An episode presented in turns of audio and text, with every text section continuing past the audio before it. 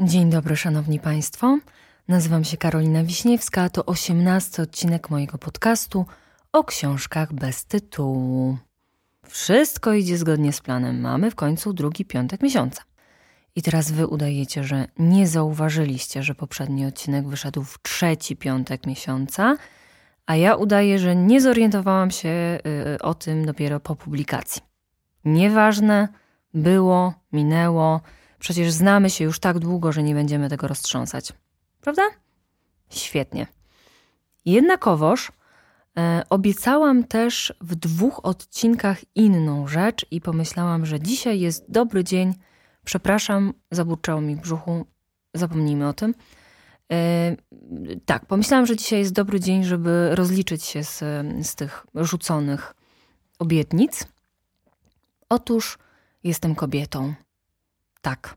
Jeśli ktoś miał jakiekolwiek wątpliwości, to jestem tutaj dzisiaj po to, żeby je rozwiać. Jestem kobietą i zdarza mi się tym samym od czasu do czasu sięgnąć po literaturę kobiecą. Ale uważam, że ta nazwa, samo to określenie literatura kobieca, może nie tyle ma jakiś delikatnie pejoratywny wydźwięk, co jest niesprawiedliwie oceniane, odbierane, szufladkowane. Nie wiem, jak to nazwać. W każdym razie wiem, że jest gros ludzi, którzy słysząc literatura kobieca, szelmowsko się uśmiecha i myśli o 365 twarzach pana Greya, czy jak to tam leciało. W każdym razie widzicie, do czego zmierzam. Dla mnie literatura kobieca to wszystkie piosenki o miłości, o których mówiłam. To czarne skrzydła, o których na pewno będę chciała powiedzieć. Mm, to strażniczka miodu i pszczół, czy pokój służącej. To są książki niezwykle wciągające, lekkie, dobrze, szybko się je czyta, z zaskakującą łatwością nabiera się apetytu na kolejne rozdziały. Mm, ciężko te książki po prostu odłożyć. Nie są to książki wymagające Mm, tak wymagające jak te, które czytam na co dzień, do których przywykłam, one zapewniają mi dobry czas, relaks, zabawę. Jakkolwiek bym to nie nazwała, to wiadomo o co chodzi. I to też jest super. I takiej rozrywki też potrzebujemy. Ale dlaczego ja o tym wszystkim mówię? Nie będziemy dziś bynajmniej rozmawiać o literaturze kobiecej. Chodzi o to, że w dwóch odcinkach mówiłam, że kiedyś nagram e, pogadankę o książce, która będzie bliższa panom. Wow! Uderzyłam mikrofon, przepraszam. Mm, będzie bliższa panom niż paniom. Dlatego dziś przywdziewam mój najbardziej czarujący uśmiech i kieruję go do mojej męskiej publiczności. Chociaż bardzo nie chciałabym generalizować, bo jest jednak wiele pań, które y, czytają takie książki, Przykładem niech będę ja i moja ogromna słabość do dzisiejszej pozycji. Po tym przydługim wstępie czas przejść do konkretów. Jak już powiedziałam, nie lubię generalizować, ale muszę przyznać, że w większości przypadków, kiedy pytałam panów, co lubią czytać, to największy odsetek mówił, że fantastykę, z którą najdelikatniej rzecz ujmując nie jest mi po drodze. Moja recenzja Hobbita na ten przykład to była najkrótsza recenzja, jaką napisałam w całej mojej, e, w cudzysłowie, karierze recenzenckiej. Brzmiała ona mniej więcej tak. Oni idą, jedzą, śpią, a potem jedzą, a potem idą, a potem śpią, żeby iść i jedzą i idą i śpią, żeby znowu iść. Koniec. Flaki z olejem. I tak, zdaję sobie sprawę z tego, jak wielu słuchaczy teraz stracę, ale zanim sobie pójdziecie, to pamiętajcie, że nikt nie jest idealny. Z drugiej strony, czy w takiej sytuacji, kiedy zbezcześciłam jeden z fantastycznych bastionów, czy czuję się na siłach mówić przychylnie o jakiejś książce z tego gatunku? A i owszem. I sama byłam i nadal jestem zdziwiona. Otóż jest taka książka. Mm, zawsze jak mam jakiś problem e, z prezentem dla jakiegoś kolegi. No, ja kupuję książki na prezent. Ze mną jest przechlapane, także wiecie, blech. Yy, to kupuję albo Cień Wiatru Zafona, co jest dla mnie jak Biblia. no może nie jak Biblia, ale mm, w ogóle cały cykl o cmentarzu zapomnianych książek jest mi niezwykle bliski, albo Operację Dzień Wskrzeszenia Andrzeja Pilpiuka. I w końcu to zwerbalizowałam. O tej książce będziemy dzisiaj mówić. Bo mnie się wydaje, że w odniesieniu do Andrzeja Pilipiuka ta operacja Dzień Wskrzeszenia to nie jest wcale taki oczywisty wybór. On jest chyba najbardziej znany mimo wszystko y, z opowiadań, zwłaszcza z tych o bimbrowniku, pogromcy wampirów Jakubie Wędrowyczu. Ale ja za opowiadaniami nie przepadam. Ja jestem w każdej dziedzinie mojego życia raczej długodystansowcem, e, a z opowiadaniami jest tak, że już się zaprzyjaźniasz z bohaterami. Już bierzesz rozbieg, już jesteś gotowy na to, żeby zanurzyć się w historii, a tu nagle gruba krecha. Zderzasz się ze ścianą, zostajesz z tym wszystkim zdezorientowany, z rozbuchanym apetytem i, i, i nie wiesz, co masz dalej robić ze swoim życiem, więc Łukasz w kącie. Operacja Dzień Wskrzeszenia to była pierwsza książka Pilipiuka, którą przeczytałam, a zrobiłam to w jeden dzień. 11 listopada 2013 roku. Nie pytajcie. Już niejednokrotnie rozmawialiśmy o mojej dziwnej przypadłości zapamiętywania dat. Tak czy inaczej, książka ta tak mnie pochłonęła, tak rozochociła, że byłam szalenie rozczarowana, kiedy okazało się, że właśnie głównie opowiadania wychodzą spod pióra tego pisarza. Ale potem odkryłam jeszcze cykl o kuzynkach kruszewskich. Palce lizać. Naprawdę, może ostatni tom jest niepotrzebny, ale cała historia jest więcej niż warta uwagi. E, potem był cykl o wampirach. W arcyśmieszny sposób wyszydzone w nim zostały realia PRL-u i nadal uważam, że jest to lepsza historia o wampirach niż Zmierzch. Ale o moim stosunku do Zmierzchu też już rozmawialiśmy. Wracając jednak do operacji Dzień Wskrzeszenia, co my tu mamy? Dlaczego ja tak to zachwalam? Co sprawiło, że prawie każdy mężczyzna, którego przyszło mi obdarować książką, musi się męczyć, chociaż mam nadzieję, że nie, akurat z tą pozycją? Odpowiedź brzmi: wszystko. Fabułę można określić jednym słowem: odpał.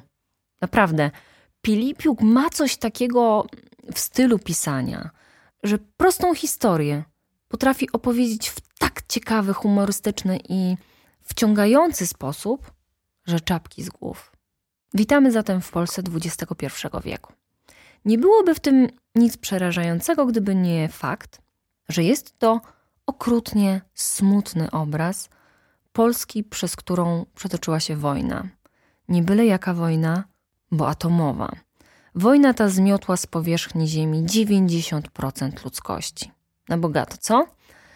Ale najlepsze, najlepsze w cudzysłowie jest to, że za jej wybuch odpowiada nie kto inny, tylko Paweł Citko, prezydent Polski.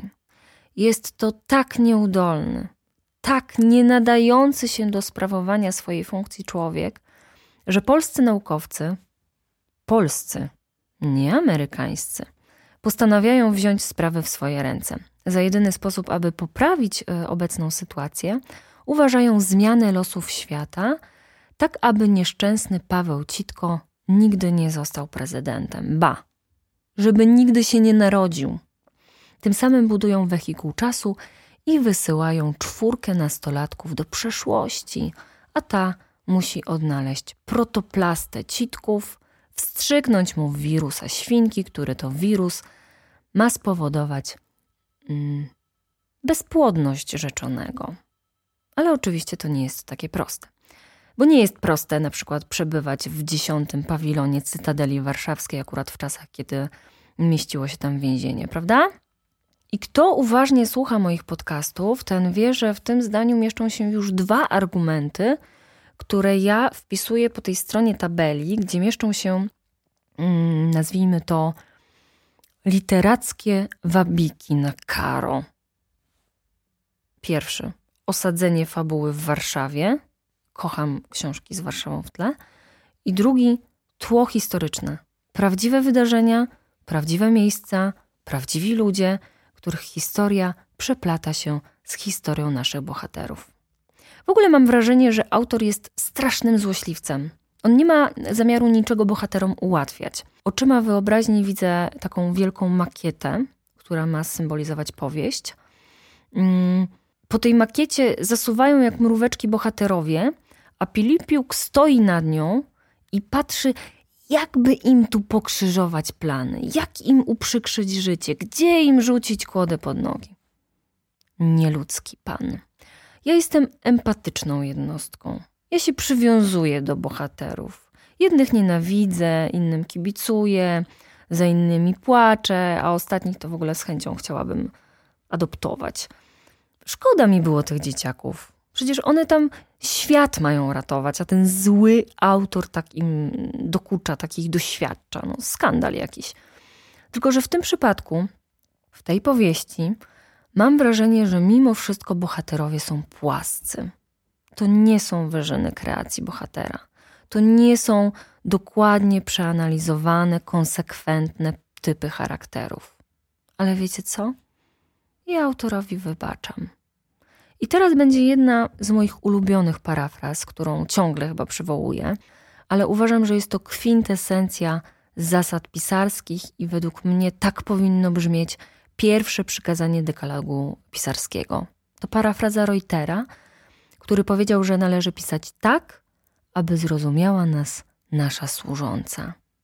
Pilipiuk nie szasta pięknymi, okrągłymi, budzącymi najwyższe doznania estetyczne słowami. Nie, on używa prostych słów, ale ośmielę się stwierdzić, że na tym polega jego kunszt pisarski.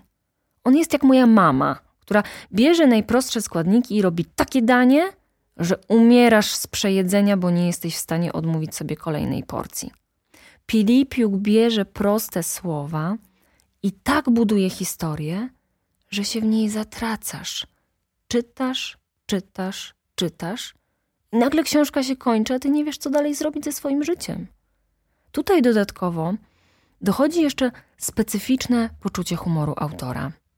Takie cyniczno-sarkastyczne, wcale niesubtelne niuanse, które e, sprawiają, że po prostu dobrze się bawimy. I o ile u wiecznie nawalonego wędrowycza w gustownych walonkach te żarty, ten humor jest czasem tak prosty, że aż prostacki, to w operacji nie została przekroczona granica subtelności. No może subtelność to nieodpowiednie słowo. Granica dobrego smaku, tak to nazwijmy. A najlepsze w tym wszystkim jest to, że opowiadam dziś o książce, która jest z gatunku, który preferują mężczyźni, chociaż znam wiele kobiet, które lubią fantastykę, ale jednak w dużej mierze to męski gatunek, przynajmniej tak wynika z moich obserwacji. Mówię o książce z gatunku męskiego, a ona ma tyle wspólnego z tym, o czym mówiłam na początku. A na początku mówiłam o literaturze kobiecej, która jest przyjemna, która służy rozrywce. Operacja Dzień Wskrzeszenia jest książką, którą przyjemnie się czyta, która niewątpliwie zapewnia rozrywkę ale też wśród całego tego humoru, wśród świetnej fabuły, przesyconej napięciem, przebija coś pełnego refleksji. Z jednej strony pełen relaks, z drugiej strony wojna atomowa, zagłada ludzkości, nieudolne rządy, ludzie pełniący funkcje, do których kompletnie się nie nadają i nadzieja w młodych.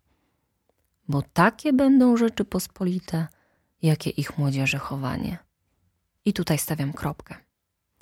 Ale jest jeszcze coś bardzo ważnego, co chciałabym na koniec powiedzieć. Chociaż nie wiem, czy powinnam, bo to dość osobiste, ale zrobię to. W ciągu ostatniego roku, kiedy tworzyłam dla Was ten podcast, miałam wiele chwil zwątpienia. Zawsze pomagał mi w takich chwilach Wasz odzew i uparte przekonywanie mnie, że mm, to, co robię, ma dla Was dużą wartość. I dziękuję Wam za to z całego serca. Mm, w ciągu tego roku podjęłam też wiele prób, żeby zrobić coś jeszcze większego, ale czego nie uda mi się zrobić samej, mm, do czego potrzebuję pomocy. Mm, bezskutecznie wysyłałam różne zgłoszenia w różne miejsca i musiałam się mierzyć z odmowami. I wiecie co? Będę robiła to dalej, bo coś co na pierwszy rzut oka może wydawać się porażką, której gorycz wydaje się nie do przełknięcia, niesamowicie hartuje i uczy pokory, która jest super ważna i potrzebna. Walczcie o swoje marzenia. Nie zniechęcajcie się. A oprócz tego napiszcie do mnie czasem na kontakt małpa karowiśniewska.pl, bo lubię wiedzieć, że tam jesteście. Na dziś kończę. Ściskam w pasie i wszystkiego najlepszego.